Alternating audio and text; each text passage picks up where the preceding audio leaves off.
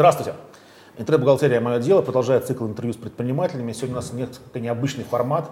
Обычно мы говорим с одним человеком. Сегодня у нас три представителя а, одной отрасли и, можно сказать, конкурента. И, надеюсь, будет какой-то между ними э, элемент э, дискуссии. Итак, э, Сергей Котарев, Юми компания, Анар Бабаев, компания Setup и Алик Фельдман, компания А5. Все эти компании занимаются тем, что позволяют людям легко конструировать сайты. Э, но по поводу будущего вашей отрасли есть разные точки зрения э, в связи с тем, что слишком много угроз да, для этой отрасли.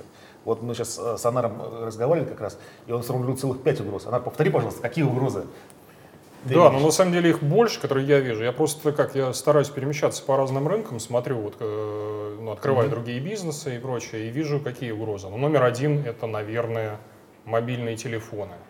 То есть мы застряли немножко в своем вебе.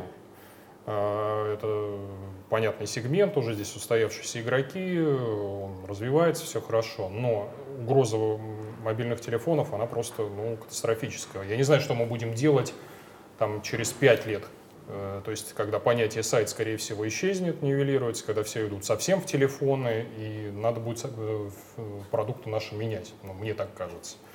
А какие еще угрозы? Угрозы э, нашествия западных. Подожди, да, вопрос сразу же. Но уйти в телефон, это значит уйти в приложение, да? Ну да, вот а, смотри. Но, но люди сейчас по исследованиям, они не используют там, грубо говоря, больше 10 предложений.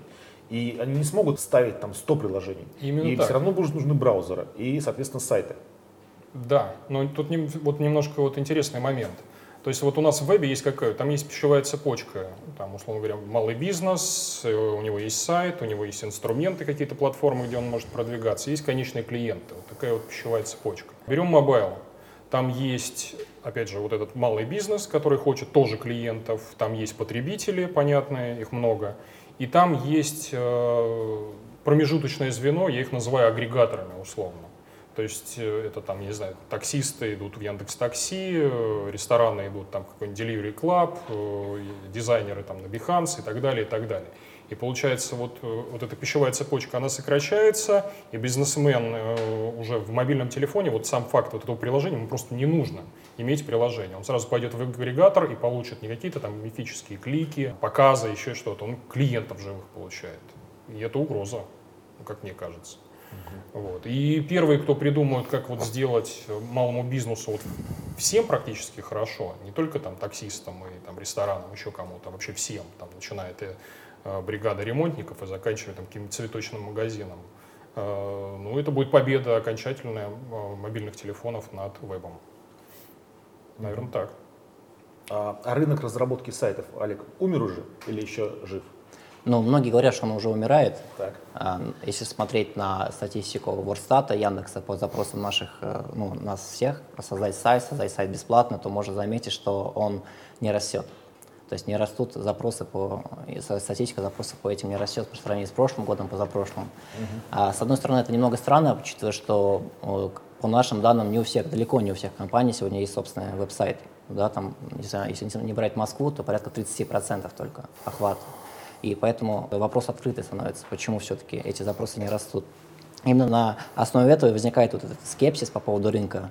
Но, на мой взгляд, э, все равно э, сайты будут создаваться в ближайшие годы, даже если, э, как она рассказала, многие, например, отели уходят на Booking, там, да, рестораны уходят на Delivery Club и так далее. Все равно этим бизнесам нужен свой сайт, чтобы напечатать его на визитках компании, чтобы человек мог без агрегатора напрямую зайти на сайт, потому что это определенную имиджевую составляющую играет. Поэтому, на мой взгляд, все-таки здесь скепсис немного преувеличен, и рынок создания сайта будет существовать. Возможно, он не будет расти теми темпами, которые он рос 5-4 года назад, но тем не менее он останется. А я бы даже не так, наверное, сказал. Я думаю, что он, э, да, есть некое плато, но идет э, такие титанические, знаю, тектонические, да, э, вот эти движения, когда, условно говоря, вот эти прошлые игроки, игроки там 5-10-летней давности, они просто уходят на второй план, у них сейчас там и выручка падает, и они стонут там во всех соцсетях, что клиентов нет, все плохо, плохо, все умирает. Это имеется в виду студии по разработке? Студии, фрилансеры, вот эти коробки и прочее. Ну, вот Сережа, наверное, расскажет, как вот у него просто два бизнеса в одном. У него и он и CMS э, занимается, и конструктор у него. И явно люди переходят от э, чего-то того сложного, большого к какому-то простому, понятному и дешевому. Вот. Могу рассказать. Давай. Значит, э, рынок веб-разработки, во-первых, никуда не денется. Почему? Ну, потому что людям нужны были сайты, сейчас нужны сайты и будут нужны сайты.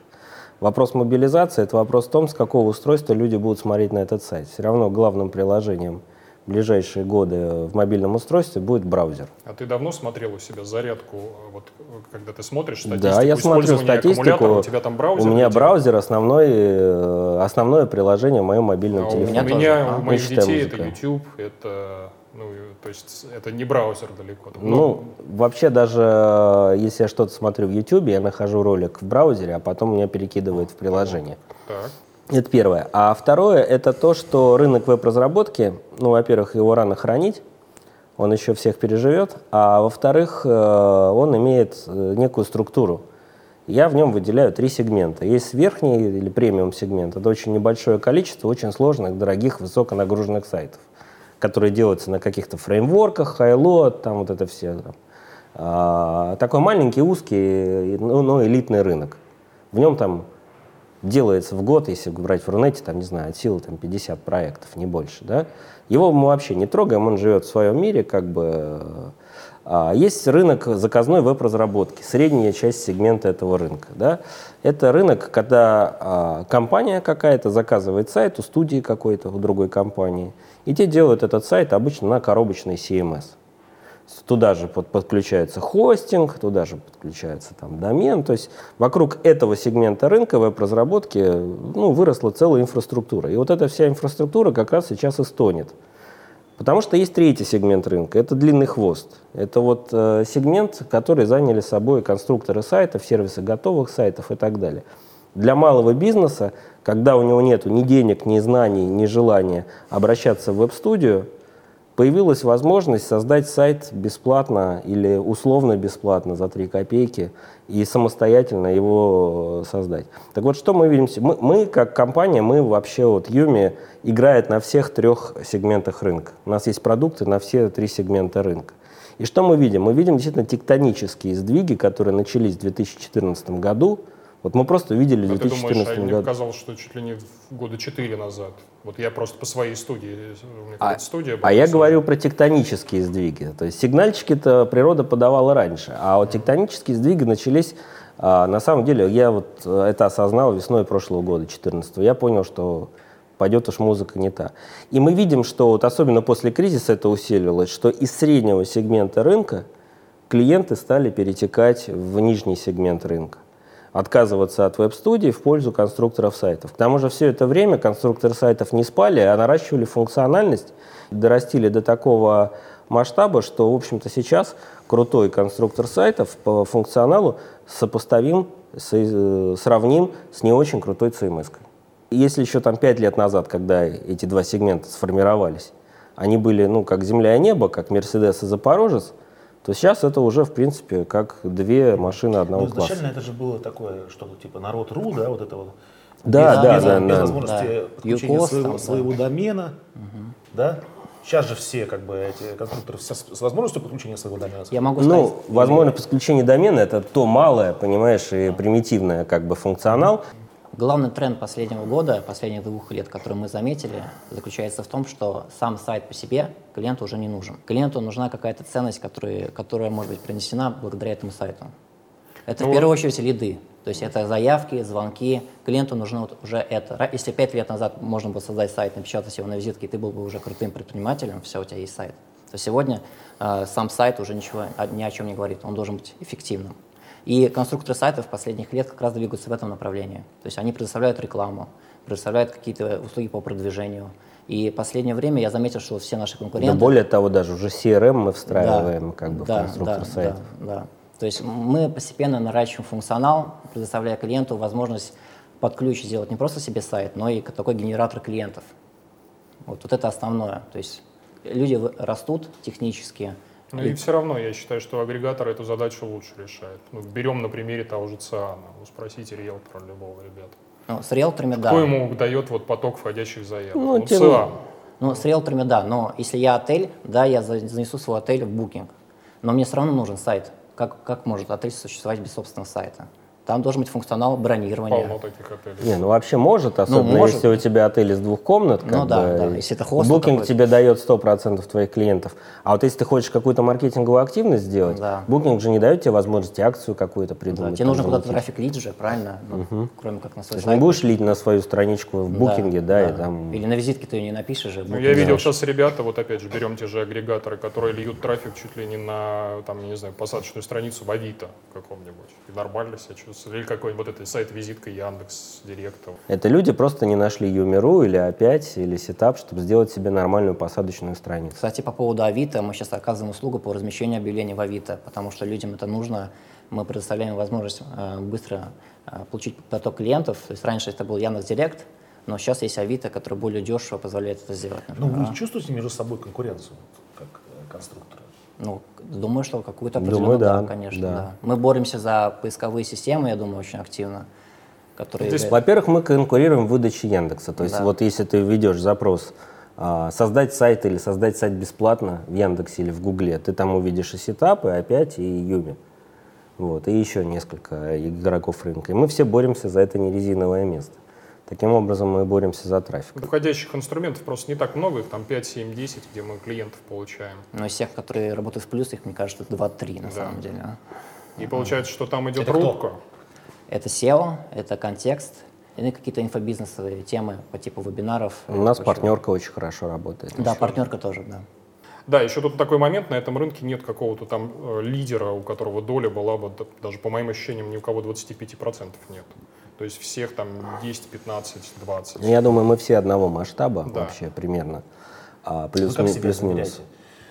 В а проводится там, исследование. Знаю, в километрах или в чем еще? Нет, в сайтах, в штуках, в клиентах, в регистрациях, в выручке. Иногда там собираемся вместе, угу. там, по, там подмигиваемся, поперемигиваемся, сколько у тебя, у тебя сколько. Ну, ну да, ну что-то похоже, да, и расходимся, там год еще работать. Вот. Э, ну какие цифры примерно? В клиентах, в штуках? Да. Ну, это десятки тысяч клиентов у каждого такого более-менее приличного игрока, может быть, даже за сотню. И уже. какой арпу? Ну, самый красивый, на самом деле, показатель — это количество общей регистрации. Вот у нас, например, сейчас 780 тысяч у нас регистраций. Ну, регистрации я бы не советовал, потому что это ну, на самом деле, На самом деле, что такое регистрация? Это на самом деле это звучит красиво с маркетинговой точки зрения, потому что это количество сайтов, созданных на сервисе. То есть у нас регистрация автоматически означает создание сайта. То есть у нас создано 780 тысяч э, сайтов. Ну, живых там... Да, но живых там меньше. значительно меньше, потому что многие... Ну, ар арпу, как вы считаете?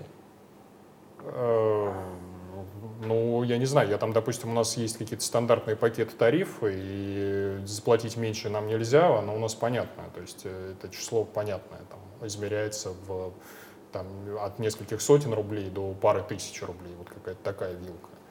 Вот. Если говорить по выручке, я не могу сказать, что это бизнес там с точки зрения выручки там какой-то сумасшедший, но если брать наших коллег по цеху, там, не знаю, какой-нибудь e-commerce раздутый, еще что-то, у нас какое преимущество? У нас все вот эти наши обороты, ну, все идет к нам в карман, потому что услуга виртуальная, воздушная, и мы вот это все себе в карман кладем и спокойно зарабатываем. То есть большая часть игроков на рынке сейчас прибыльная. Это... За исключением того, кто считает себя лидером. Да. Не будем называть его, да? Это хороший бизнес с точки зрения дивидендов, потому что я смотрю другие сегменты, и не у всех там даже плюс такое понятие есть. А у нас ну, как минимум там 4-5 игроков э, положительные, даже какие-то там приличные деньги приносят. Но опять же, речь идет там о нескольких миллионах рублей. То есть это даже, наверное, не десятки. Это хороший, маленький, но масштабируемый бизнес, скажем так. Ну, да. ну то есть бизнес, который э, на каждую следующую продажу он, собственно говоря, несет минимальное количество издержек. Да, да. Себестоимость одного клиента, она почти нулевая. Mm-hmm. Ну, то есть, если ты уже содержишь там стойки с серверами, команду программистов, команду саппортеров, то ты, в принципе, можешь набирать клиентов. То есть дальше только маркетинг.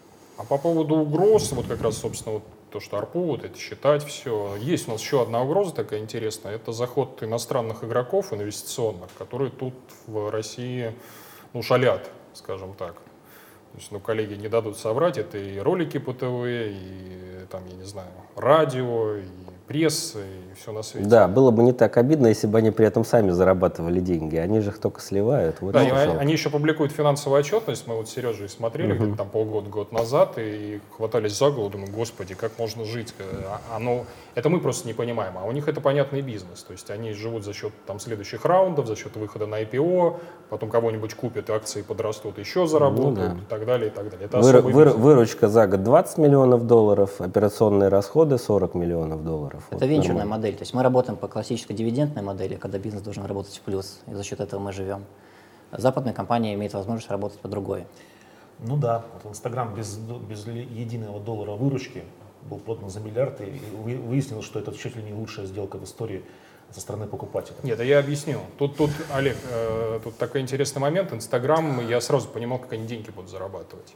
Значит, на чем сейчас Facebook деньги зарабатывает? На мобильной рекламе. Процентов 70 выручки – это вот эти сумасшедшие опять инвестиционные деньги игроков, э, игровых компаний, которые заливают мегатоннами эти э, бюджеты в Facebook, э, чтобы показывать рекламу в мобильной ленте игр.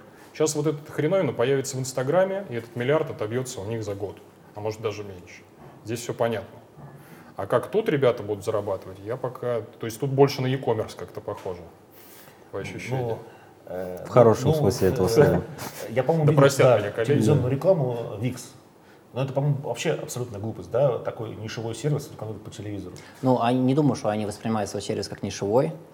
Я думаю, что все-таки они воспринимают его как массовый. Да, для... Но у них есть задача, чтобы у каждого живого существа, которое был ползает сайт. по этой планете, был свой сайт. Да. Даже если вот. ты собака просто. Но при этом этот сайт никогда не будет монетизироваться, никогда не будет окупаться. То есть мы, например, когда позиционировались относительно конкурентов, мы вот эти сегменты а, пользователи отсекали вообще. Ну, их, потому что они не платежеспособны. Они все уходят в социальные сети. Конечно. Или в какие-то агрегаторы, если наберем каких-нибудь дизайнеров, дизайнер куда пойдет? У него есть площадка там Behance, это агрегатор всех дизайнеров, где они там меряются, у кого... Ну или фриланс. Там. Там, да, или фриланс, или еще что-то.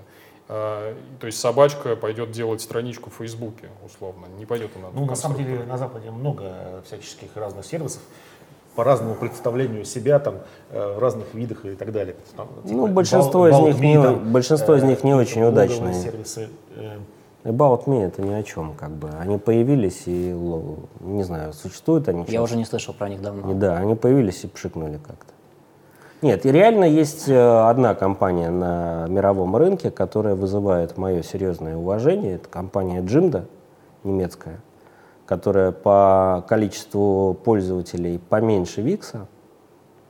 Вот, но работает тоже Boldwhite, имеет филиалы по всей стране, и они кэш-позитив, насколько я знаю. Я общался с их э, одним из учредителей.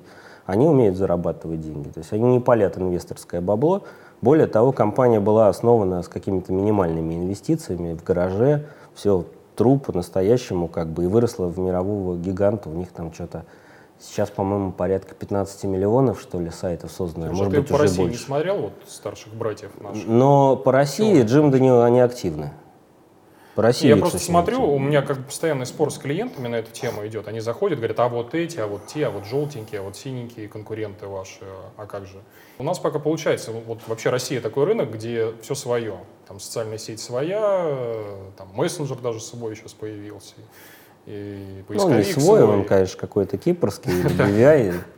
Вот. Свой, в смысле, Телеграм? Телеграм, ну, да. А, Паша Дуров, шикарно. Но он же уже как бы... Он уже не наш. Не наш. Ну, не наш. Он BVI даже живет в Париже сейчас вроде. Пишет, ну, граждан, гражданин мира, короче. Да.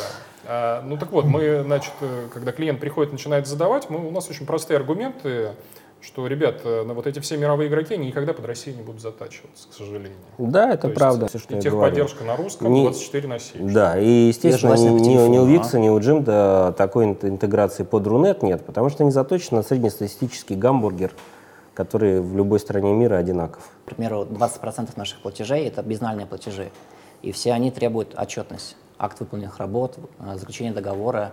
Тоже VIX, Jimdo, у них нет юридических лиц в России.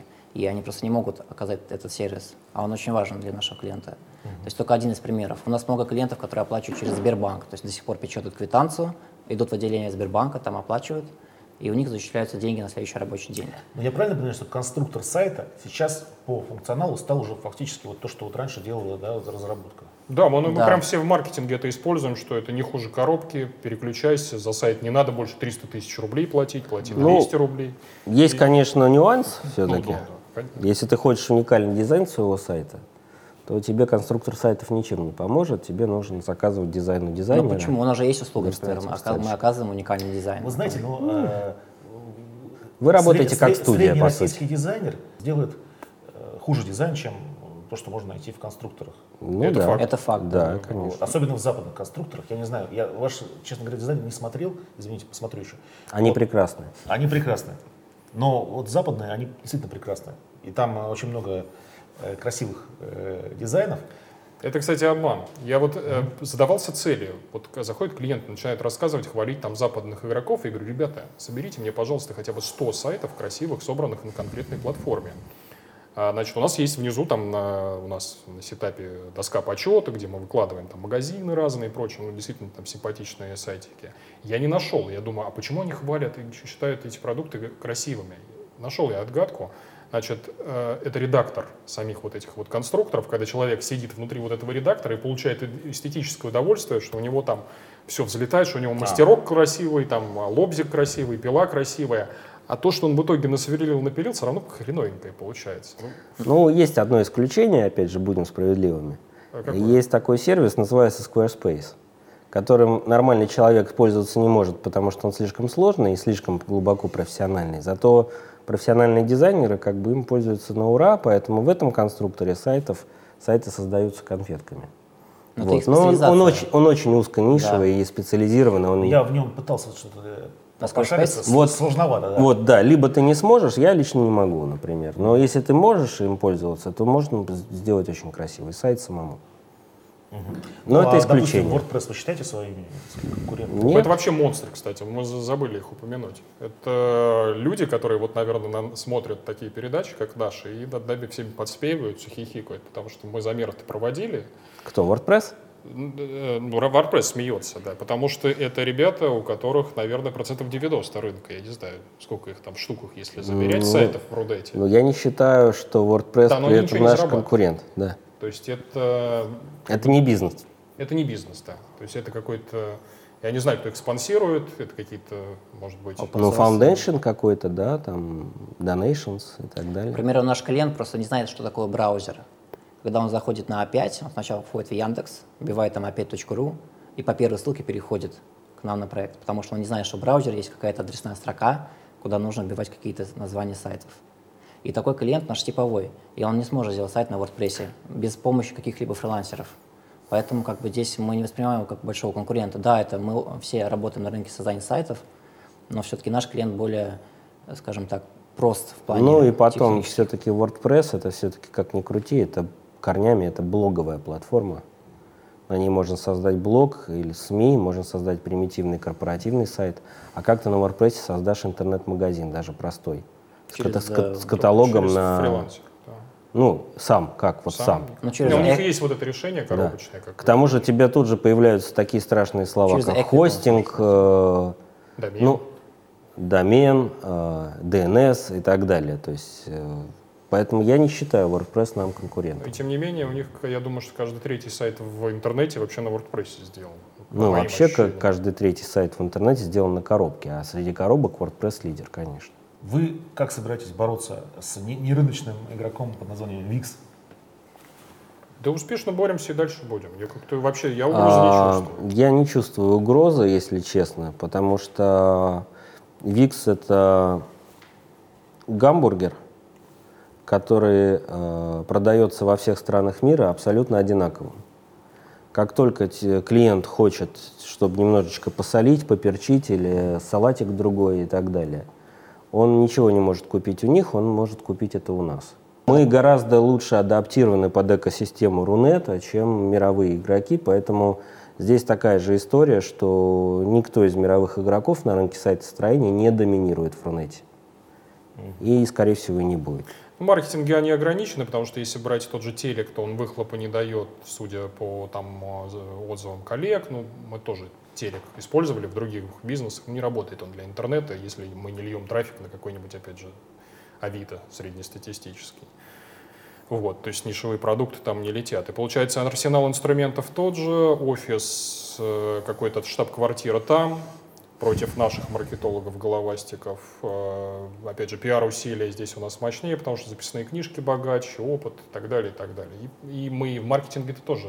А по фичам Нет, мы смотрим, просто а смотрим. Мы ага. их бьем по фичам, они нас бьют по бюджетам, но мы гораздо эффективнее, поэтому мы в плюсе, они в минусе. Да, я думаю, что мы, наверное, раз в 10 меньше там все вместе тратим, чем да, они. чем один Викс.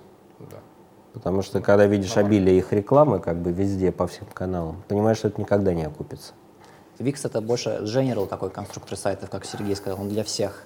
Мы же все-таки больше заточены именно на малый бизнес российский, поэтому мы можем оказывать ему тот сервис, который ему нужен именно здесь, в России. Ну давайте э, все-таки перечислить те угрозы, которые могут погубить ваши прибыльные бизнесы. Но рост агрегаторов. Первый мы уже обозначили, это... Э, Мобилки, второй агрегаторы. Мобильные э, агрегаторы типа Uber, э, не знаю, там, Циана, Букинга. Яндекс Такси, Booking. Ну, по всем, по, по всем нишам рынка невозможно на создать, на создавать агрегаторов и раскрутить их. Почему? Ну почему? Сейчас вот уже раз, идет к этому все. Как ну, уже... потом появятся агрегаторы агрегаторов, агрегаторы агрегаторы агрегаторов и так далее. Я не знаю, я в эту историю не верю. Если честно, риски, самые такие системные риски, это вмешательство государства а, в интернет, которое все более активно. Ну, это проявляется в том, что сначала надо перенести все сервера и персональные данные uh-huh. на территорию России. Потом они скажут, что надо будет, наверное, еще платить какому-то специальному органу, специально уполномоченному для того, чтобы там проверяли качество наших сайтов. Потом, значит, э, э, довольно большой риск у нас это то, что с конструкторами сайтов пользуются мошенники всякие СМСники, всякие лохотронщики, всякие, кто пытается торговать э, запрещенными товарами и так далее. Соответственно, очень много а, порнушники, очень много, а, ну, в основном это школота, потому что не школота имеет гораздо более профессиональные инструменты для создания сайтов, чем бытовые конструкторы сайтов. Но, тем не менее, на борьбу с ними уходит очень много ресурсов. Вот. Какие еще риски? Риски резкое изменение а, политики поисковых систем. Я думал, партии. Да. Партии Не, ну, кстати, Сереж, если брать тоже государство, я пока тоже проблем не вижу. Берем какой-нибудь орган типа Роскомнадзора, абсолютно адекватные ребята, очень шустрые, нас в рассылочку поставили. В случае чего, если какой-нибудь клиент нашалил, там письмо всем сотрудникам уходит, что, ребята, ай-яй, у вас какой-то клиент шалит, либо вы сейчас его удаляете, либо мы вас заблокируем. Если приходят какие-то запросы там из органов, там дайте, то это там. Подожди, условно... мы же о рисках говорим, а не о том, что Ну ты думаешь, что они глупее станут? Я, да вряд ли. Как-то.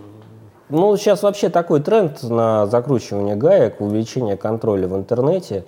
А мы же, в общем-то, по сути, ну, даем людям площадку для распространения информации, причем любой информации. Угу. Вот, поэтому мы тоже будем под контролем, будем отчитываться за всех этих клиентов. Ну, пока это очень мягко. То есть я думал, вот когда меня пугали, там год 3-4 назад, когда это все начиналось, э, мы реально съездили в этот Роскомнадзор, с ними познакомились, пообщались, все. И э, самое главное, что там адекватные люди сидят. Дай они, бог, все чтобы, все, они все все понимают. Да. Дай бог, чтобы так и дальше было. То есть я такой угрозы вот не вижу. Есть какие-то бизнес, да, риски, их вот, э, мы просто все сидим, мы рассуждаем со своей колокольни состоявшегося э, рынка, и я постоянно ищу какие-то вот э, незаметные вещи, которые нам вот через какое-то время пинка под зад дадут, и мы вообще отсюда все можем улететь. Какие еще, например, кроме агрегаторов? Агрегаторы, мобилки. Социальные сети. Да. вот, же... Пожалуйста, я, могу, я пример вам э, расскажу. Азия. Вышли мы на рынок Юго-Восточной Азии в надежде там тоже всех покорить. А, Таиланд, Индонезия, еще что-то мы делали, уж не помню, там три или четыре страны у нас было. С треском там провалились, просто вообще ничего не получилось, в отличие от России. Почему? Потому что мы там, там вот эта вот эволюционная цепочка, когда люди там, условно говоря, жили без интернета, потом пришли, у них там появились форумы какие-то, еще что-то, потом появились сайты, потом еще.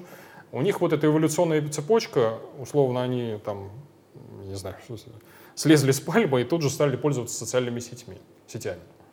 И все. И вот этого вот промежуточного звена под названием сайт просто нет. Когда приходишь, начинаешь объяснять, ребят, сайты.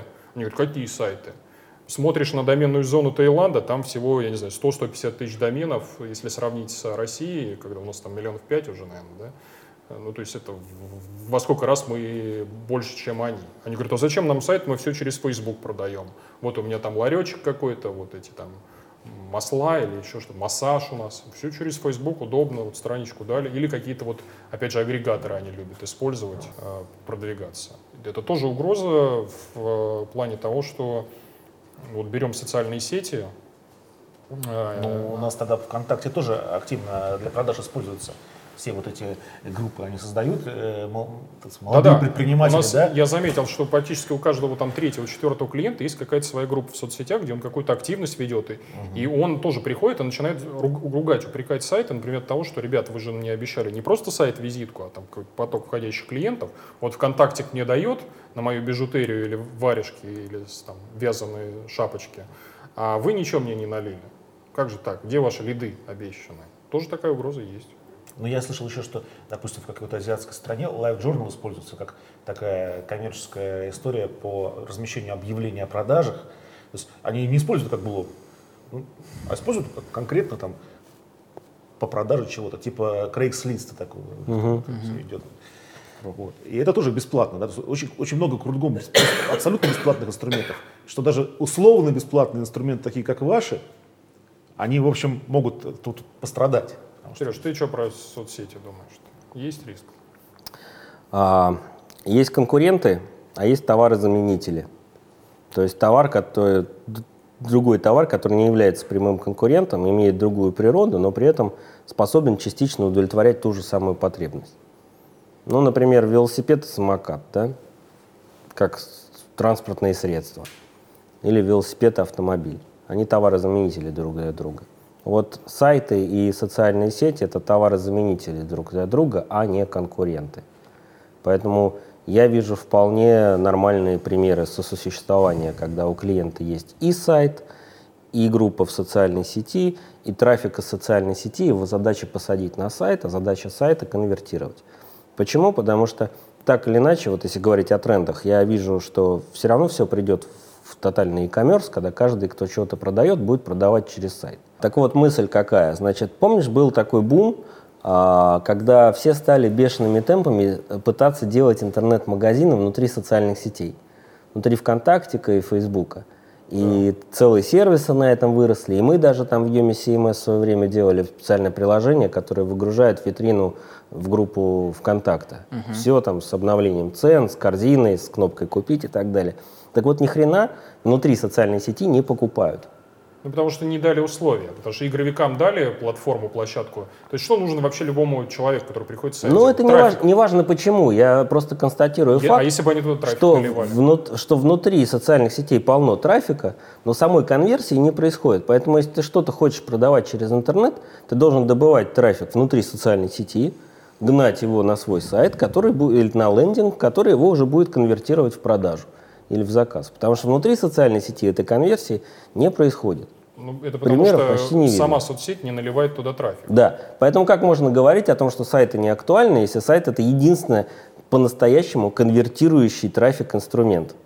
По поводу социальных сетей я здесь вижу не сколько риск, сколько наоборот возможность для нас заработать, потому что мы можем оказывать такой сервис по созданию этих групп в социальных сетях. Потому что у нас есть клиенты, которым это надо, мы можем дать им эту услугу по сути, ну, я это воспринимаю не как риск. А Но это же такой, собственно, ремесленный подход должен быть с да, это уже душой, мини-студия. Душой, да, там, да ты, можно... ты, ты, это превратишь, отдельное направление. Ты из да. сервиса превращаешься да. в студию сразу же, и у тебя бизнес сразу же становится немасштабируемым. Это отдельное направление просто, которое тоже можно развивать. WhatsApp отлично там продают. Там, да, да, да, да. Э, значит, телефон, пишите WhatsApp, они там раз, раз, раз, все там договорились, даже без звонков, без всего. И техподдержка, то есть это создается группа, какая-нибудь мадам оказывает услуги mm-hmm. там, маникюра на дому, у нее вот список этих телефонов mm-hmm. домохозяек сумасшедших, она им дзинь рассылку отправила, у меня акция там 30%, налетай. Все, какой им сайт, социальная сеть, все в мессенджере. И, или вот у меня там, я за городом живу, там такой у нас микропредприниматель, который все услуги оказывает, у него там и покраска кузова, и интернет он проводит, и все, у него тоже бзынь, там пожалуйста. И вся клиентская база живет в группе WhatsApp. Тоже феномен. Не, я понимаю, что это уж совсем заменить. Ну, для этого работает. твои клиенты все должны пользоваться WhatsApp. Ну, это так по сути и есть, все в WhatsApp. Нет, нет это, илю... это иллюзия. Наша, первая, Сергей, наша первая угроза это мобильные, да? Просто сайт сайтом, да, но его удобно смотреть все-таки не в мобильном виде. А в мобильном виде смотреть удобно, когда он совсем упрощен, да? Типа кнопка там позвонить и кнопка там купить. Э, вот. Надо делать адаптивные сайты, да. чтобы они везде красиво смотрелись. Мы это делаем. Ну, мы, это, мы, да, к этой угрозе, перестроились все. Мы к этой угрозе готовы, я считаю. Не вижу никакой тут такой Все трагедии. уже перестроились в плане адаптива. Кто-то сейчас пытался даже шагнуть дальше. Я сейчас видел, появились конструкторы мобильных приложений, но тема тоже провалилась. Это провальная тема. Потому что а кому нужно приложение-то? Да. Не думаю. То есть какому-нибудь маленькому салону красоты, кто его качать будет, а как туда заходить, а зачем заходить. И как вот они это, его будут продвигать. Да, и тема не поперла. И стоит это дорого, дороже, чем сайт, как правило. Намного. Ну, плюс же еще мобильное приложение надо собрать, протестить и заапрувить в Apple. Заапрувить, самое главное. И апрувиться оно будет там три недели да. только, да, в Apple. Еще могут зареджектить при этом. Я такую еще проблему хотел поднять. Часто приходится, скажем так, отмазываться немножко. Сейчас все идет к тому, что роботы заменяют машин, то есть всеобщая автоматизация людей. везде. Людей. У меня, о господи, да, людей. Ну, у меня на самом деле все бизнесы так или иначе связаны с этим, и получается так, что мы вот своими усилиями хлеб отбираем у индустрии, то есть была армия там каких-то... Ты про проговори, какие у тебя бизнесы, чтобы люди, которые раз... Ну вот мы, например, сейчас пошли, в, опять же, в те же мобильные приложения, пытаемся э, там все автоматизировать. Мы делали в свое время вот и сервис SEO пульт, это автоматическое продвижение, раскрутка. И вот эта вот тенденция к автоматизации ведет к тому, что просто освобождаются рабочие места, люди без работы остаются. Я не знаю, что с этим делать, я сам понимаю этих людей, почему там, у них там количество заказов снижается. Мы им единственное, что можем предложить, это, ребята, делайте сайты на наших платформах, а, не, не изучайте там какие-то технические навыки, просто выполняйте функцию неких продавцов. Вот, э, Сережа, а ты что думаешь про это? Слушай, я дарвинист, а, поэтому я считаю, что сильные специалисты, они никогда без работы не останутся, особенно на IT-рынке. Даже Но силь... они будут обслуживать вот этот высокий рынок, как, а когда да, надо. Даже, даже сильные и средние специалисты, я бы так сказал, по квалификации, никогда на эти рынки в ближайшей перспективе без работы не останутся. А оставлять без работы тех, кто ничего не умеет делать, делает это плохо, оставляет клиента неудовлетворенным и при этом за это еще брал деньги, а теперь лишить его этой возможности, потому что мы это делаем лучше и дешевле. Я считаю, это нормальный, естественный ход событий. Вот. Люди пусть, э, которые э, чувствуют недостаток клиентов. У нас сельское хозяйство плохо развито. Пусть идут сельское хозяйство. Нет, зачем? Пусть остаются в IT, просто пусть повышают квалификации. Потому что огромное количество людей э, вот до кризисные времена получало зарплату только за то, что они просто айтишники на IT-рынке. Они даже делать ничего толком многие не умели, просто они говорили, а я айтишник, и все. И сразу за это получали свою денежку. Вот. А сейчас надо действительно что-то делать, чтобы осталась работа, чтобы были клиенты. Для этого надо учиться. Учиться никто не любит, не хочет. Надо развиваться. Вот. Э, с точки зрения дарвинизма, я считаю, мы делаем полезное дело. Мы убираем с рынка самых слабых игроков, а сильным мы абсолютно не угроза. Пожалуй, соглашусь. А, и тогда последний вопрос про будущее. Что ждет нас в течение... Через пять лет, что мы увидим в интернете вообще, Олег? Давай, ты. Да, но я согласен с Сергеем, что сайты будут требоваться людям и через пять лет. Поэтому mm-hmm. тот тренд, который существует сегодня, о том, что конструкторы сайтов просто должны под ключ закрывать все потребности клиента, он будет продолжаться. Нужен, нужен тебе сайт, пожалуйста, нужен магазин, пожалуйста, нужна выгрузка, выгрузка в 1С, пожалуйста, нужно продвижение, пожалуйста, все в одном месте. Вот конструкторы сайта будут двигаться в этом направлении, продолжая отнимать хлеб у студий, мелких региональных студий, потому что их клиентам становится, им, их клиентам становится невыгодно пользоваться услугами студии, когда можно сделать все самому и в 10 раз дешевле не, не, самое главное, ни от кого не зависеть, да, ни от каких программистов, дизайнеров. И быстрее. И быстрее. Можно сделать сайт в субботу вечером, когда веб-студия не работает, да, грубо говоря. То есть вот конструкторы сайта будут двигаться в том направлении. Не думаю, что появятся какие-то новые игроки на нашем рынке. Я добавлю, веб-студия должна просто продавать наши услуги да, своим партнер, клиентам партнер, и при да. этом сильно экономить на продакшене. Да. Они могут использовать нас как свою техническую платформу, на котором они будут делать сайт. У нас такие партнеры есть, да, мы их развиваем. Не сказать, что там много денег от них приходит, но а, тем не менее, я думаю, этот тренд будет продолжаться. Вот. По поводу, кстати, новых игроков тоже, вот не знаю, как коллеги думают, э, не думаю, что появятся какие-то сильные игроки новые на рынок. Я бы сегодня... будет тенденция к тому, что поглощение, объединение, да. вот что-то такое. Я Очень бы сегодня не стал заходить на рынок сайт-билдеров в России вот так с нуля, это как-то странно было. Ну, порог входа уже от миллиона долларов скорее. Ну да, не меньше. Да. Тут не зайдешь иначе. У кого такие? Выйти в топ Яндекса это еще и несколько лет, несколько помимо лет, денег. Да. Это еще не только не купишь за деньги. Мы два года добивались это, по сути топ Яндекс. Поэтому ну, конкуренты наши тоже. Ну, технология, платформа, ну, с кем сервера. говоришь, да. все говорят, ну, на наш рынок вход уже э, закрыт, уже все поделено. А как, как же людям заниматься бизнесом вот нашим э, А я вот как парням? раз про вот это вот и хотел поговорить. Мы постоянно с командой вот про будущее, собственно. То есть им как бы э, делать что-то под заказ, как студия уже как закрыт, все падает там. Им стать Uber на сайтах, как вы, э, тоже все закрыто. Где Что им делать? Ребята. начинающим предпринимателям, да, в смысле? Да. Вот я сажусь на эту тему постоянно с командой, мы спорим, ругаемся, mm-hmm. и отвлечен там с коллегами по цеху. Я говорю, ребята, вы вспоминайте, как мы всем пришли, пинка подзадали. Вспоминайте. Та же самая индустрия была, которая тоже сидели, вот как мы в студии, там, и говорили, что да, нам вообще ничего не угрожает, все хорошо будет. Потом приходит кто-то, ну, в данном случае мы, и эту же проблему решает вообще под другим углом, не так, как раньше решали, и сказал, теперь все переворачиваю с ног на голову. Проблема та же осталась, но решение совсем другое. Я говорю, ребята, садитесь, думайте, думайте, думайте. Возможно, нам надо вообще к чертовой матери похоронить наш текущий продукт. И мы потом там родим что-то другое, которое будет ту же задачу решать, но вот под другим углом, исходя из этих реалий. И я бы вот под, я бы поспорил бы насчет того, что там с нами через пять лет будет. Я вот этого пинка жду. Я постоянно мониторю вот на радарах вот молодых ребят, смотрю, ага, вот это вот что-то перспективное, здесь угроза есть. Либо мы это копируем как бизнес просто, вот, а, да, единственный момент, это нельзя вот сделать силами нашими вот текущими, это надо mm-hmm. вот реально закрывать лавочку или открывать новую команду и с нуля пытаться вот сражаться, самого себя э, каннибализировать, скажем так. То есть молодые предприниматели, не надо на нас смотреть, и что мы тут такие почиваем на лаврах, можно там в течение пяти лет легко Э, нас потеснить. Слушай, в мире есть столько еще непридуманных идей и нереализованных, да? Но вот я лично по своему опыту, да, у меня это четвертый или пятый бизнес. У меня не было ни одного бизнеса, где я бы действительно сделал что-то по-настоящему инновационное, пере, перепридумал рынок, переизобрел и так далее. Я всегда приходил на рынок, где уже сформировались э, свои лидеры, свои правила игры, и за какое-то время становился одним из лидеров этого рынка. Вот. И это тоже возможно, то есть не обязательно быть гением, Сергей, не обязательно что-то придумать. свои бизнесы, чтобы наши вот, э, молодые... У меня была веб-студия, потом у меня она превратилась в интернет-агентство, потом у меня была софтверная компания, есть сейчас, облачный сервис, еще была хостинговая компания. Что с ней случилось? Я ее продал так же, как и агентство. Сереж, ну ты говоришь, ничего инновационного. Ты вспоминай, там, пять лет назад мы смотрели mm. с тобой конкурентов, никого на рынке не было, был один, а, два игрока, народ и ЮКОС был. Ну, который вообще не про то, что мы сделали в итоге. Не, ну, естественно, я все-таки не, не копировал кого-то, а репозиционировался, придумывал себе нишу и так далее. Но ничего глобального, вот как SEO-пульт, да, перепридумал рынок SEO. Вот я никаких глобальных революционных прорывов в жизни не делал. Я просто приходил на рынок и говорил, теперь я буду тут одним из лидеров. И за какое-то время становился им. Без всяких гениальных идей. Ну вот Сергей, сказал такую мысль о том, что огромное количество идей еще не придумано. Да. А тебе не кажется, что все-таки уже революция, так сказать, произошла? Э, мы ее уже увидели.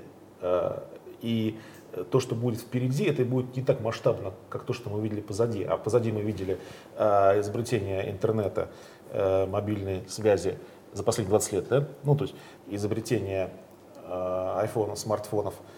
Э, ну, каждые 2-3 года проходит какая-то big thing, какая-то новая ну, вот, мне кажется, что вот это штука. Слишком часто были в последнее время эти большие штуки. Что еще ожидать-то? Что как бы... Глобально или вообще по... Глобально, ну, кроме телепортации. Я тоже, кстати, мы, мы в этом направлении смотрим. Значит, носимое устройство мы считаем, что это провальная тема. А, я вот так мы, не считаю, я вот уже ношу. Сейчас поспорим с тобой на эту тему. Э, две вещи. Первое — это, значит, VR, виртуальная реальность. Это то, что я вижу на всех там западных конференциях. Люди в этих шлемах. Пока вестибулярный аппарат mm-hmm. там у всех страдает, но рано или поздно они эту хреновину наладят, и мы начнем по-другому потреблять. Все. Будем mm-hmm. как в том фильме со Сталлоне там я согласен, сексом кстати. заниматься по, через шлем. И вторая тенденция, то, что я вижу, это робототехника. Вообще другое. То есть э, Это совершенно не про то, что, чем мы сейчас пользуемся, не телефоны, не, э, там, не интернет, а это вот робот, который там пылесосит, убирает, стирает, ходит куда-то там, и ну, там свои законы, реалии, все по-другому будет. Ну, еще не будем забывать, э, а тихая революция в автомобилестроении происходит на наших глазах. Виду без водителя, да? Тоже? То, что без водителей, то, что без бензина уже как бы, и это уже перестает быть экзотикой постепенно. Э, но это не касается интернета, хотя это настолько сращивается Сережа, с интернетом. Как, извините, я перебил. Как у тебя вот сайты будут смотреться в часах вот в твоих? Я не смотрю сайты в часах. Ну вот э, ты говоришь угрозы. Приложение. Что они будут делать? все. Да? Ну, я выпущу специальное приложение Yumi под Apple Watch. Под, под э, iPhone и Android мы уже выпустили приложение. Соответственно, когда рынок станет большой, выпустим. Сюда будут приходить количество, вот как у нас сейчас, да, пуш-уведомления о количестве заказов моего интернет-магазина. Приходит мне прямо в мобильное приложение. Будет приходить в часы. Но это О, для клиентов. у меня заказ на сайте, да, для клиента. Ну а для клиентов клиентов? Ну, а наши клиенты — это владельцы магазинов. То а есть я должен заботиться о них. А, нет, я имею в виду про их клиентов. -то. Что они будут делать? Свои магазины открывать. Нет, не то это все немножко. Ну, поживем увидим. Последний вопрос каждому из вас задам. А, Сергею Котареву первому задам. Сергей, что для тебя бизнес по-русски? Бизнес по-русски? Какой специфический вопрос. С точки зрения бизнесмена, ну, у меня ассоциация какая-то негативная коннотация вот с этой фразой «бизнес по-русски». А, наверное, очень много, когда зависит на понятиях, а не на законах. А очень много, когда зависит все на авторитете и на честном слове. А, что-то связанное с необязательностью выполнения своих обещаний, что-то вот как-то вот из этой области. С другой стороны, бизнес по-русски это пока единственный вид бизнеса, которым я овладел. Поэтому сравнивать мне особо не с чем. И еще, значит, э, вот вопрос Сергея был от нашего читателя э, Сайфулина. Э, Сергей, как вы относитесь к проектам типа VIX, который последнее снова набирает популярность? Влияют ли они на количество ваших клиентов? Приходят ли меньше новых? Ходят ли старые? Пару ну, лет назад вы изменили мою жизнь, рассказав про книгу «Синтаксис любви». Есть ли что-то новое в такой же близкой тематике? Отвечу на первый вопрос. Виксу мы, по-моему, уже достаточно помыли косточки. А, клиенты, безусловно, приходят и от нас к ним, и от них к нам. А, идет постоянная движуха, и с ребятами мы, я абсолютно уверен, обмениваемся клиентами. Кто-то там хочет на 100 рублей дешевле, он там пойдет в другой сервис. А кто-то придет от них к нам. А что значит снова стал популярен Викс, я не понимаю, если честно. Что значит снова? Он как был популярен, так и остался. Нет, проекты типа VIX. А, типа VIX? А какие еще есть проекты типа VIX? Только Джимда. И мы вот сидящие здесь. Ну, за последние пять лет игроков новых не появилось. Игроков Один, новых не вот появилось. реинкарнация да. Юкоза была, вот и все. Вот более-менее заметная событие. Ну и все, да, на нашем рынке, как бы, мне кажется, пул игроков сформировался. Я нормально к ним отношусь, мы в прекрасных отношениях, и все прекрасно. А что касается книги, а, значит, э, действительно, я очень пропагандировал книгу «Синтаксис любви» Александра Афанасьева. А, книга очень сильная, всем всегда ее рекомендую. А, из последнего, что я изучал, из области психологии прикладной, я очень увлекся транзактным анализом. Вот, Эрик Берн. Тоже рекомендую почитать. Как называется книга? Ну, вот я рекомендую, есть такая книга, ну, у Эрика Берна книга называется «Игры, в которые играют люди, люди, в которые играют в игры». Угу. У него две книги. Понятно. А по транзактному анализу, это то, что вытекло и выросло из этого, книга называется «Современный транзактный анализ». Очень просто учебник такой угу. для психологов. Меня очень впечатлила эта история. Анар Бабаев, тот же вопрос, бизнес по-русски. А вот Сережа скепсиса налил, а я наоборот позитивно буду. Э, для меня бизнес по-русски это вот как в том анекдоте про прапорщика. Фигли думать, трясти надо. И это и плохо, и э, хорошо. Потому что вот у меня, я лично сторонник такого подхода, что перед тем, как создаешь бизнес, думать вообще не надо. То есть вот нравится что-то, делай вперед. Чем больше у тебя ошибок, граблей, чем больше ты раз наступил, чем, чем больше раз споткнулся, тем вероятность успеха, она э, повышается. Все эти там куру, книги по бизнесу, там инструкции и прочее, это все полная ерунда, садись и делай просто, и все. То есть мне кажется, что у нас вот как раз вот эта черта в российских бизнесменах, она есть. Э, немного таких стран, я знаю, ну там США, может быть, Израиль, может быть, э, кто там еще-то из таких боевых ребят. А мне Индия, кажется, может бизнесмены все одинаковые, а все одной крови, вне зависимости страны. Ну, в плане того, что у нас вот в этом плане почва... Берешь и делаешь. Да, благоприятная. В отличие от тех же немцев. То есть с точки зрения бизнеса мы очень сильно от них отличаемся, потому что немец — это бизнес-план, подумать, а вот а вдруг органы ко мне придут какие-то, а законы надо соблюдать, а еще что-то, то у нас это ура, напролом. И Я бы с тобой поспорил, потому что я член ЕО, Entrepreneurs Organization, Всемирной организации предпринимателей. так. Вот, и очень много общаюсь с предпринимателями из других стран. Мы все одной крови. Мы все не, не такие, как э, лю- люди нашей нации. То есть индийский предприниматель больше похож на русского предпринимателя, чем на других индусов. Тогда получается, что вопрос не тоже. актуальный. Бизнес по-русски это то же самое. Ну, что- национальная особенность есть, конечно, у каждого. Олег, как ты думаешь? Ну, я здесь тоже скорее с позитивом отношусь. Мне кажется, Москва, Россия в целом сегодня отличная площадка для нового бизнеса. А, Если сравнивать с западными странами, с Америкой, и куда ни посмотри, конкуренции практически нет. Там, да, если не брать в расчет наш там айтишный бизнес, в частности. Поэтому действительно нужно пробовать и проверять все идеи а, сразу, как они у тебя появляются в голове. Тем более есть такая возможность. Сегодня действительно Москва, возможно, на мой взгляд, одна из самых перспективных площадок для малого бизнеса. И госсектор сектор пока здесь не сильно вредит, но, ну, по моей практике, во всяком случае. Поэтому только вперед. Понятно. А, На самом деле, э, спасибо вам, что позволили реализовать новый формат нашей программы, потому что я сколько не пытался собрать конкурентов прямых, э, они как-то все в разных отраслях не хотят идти.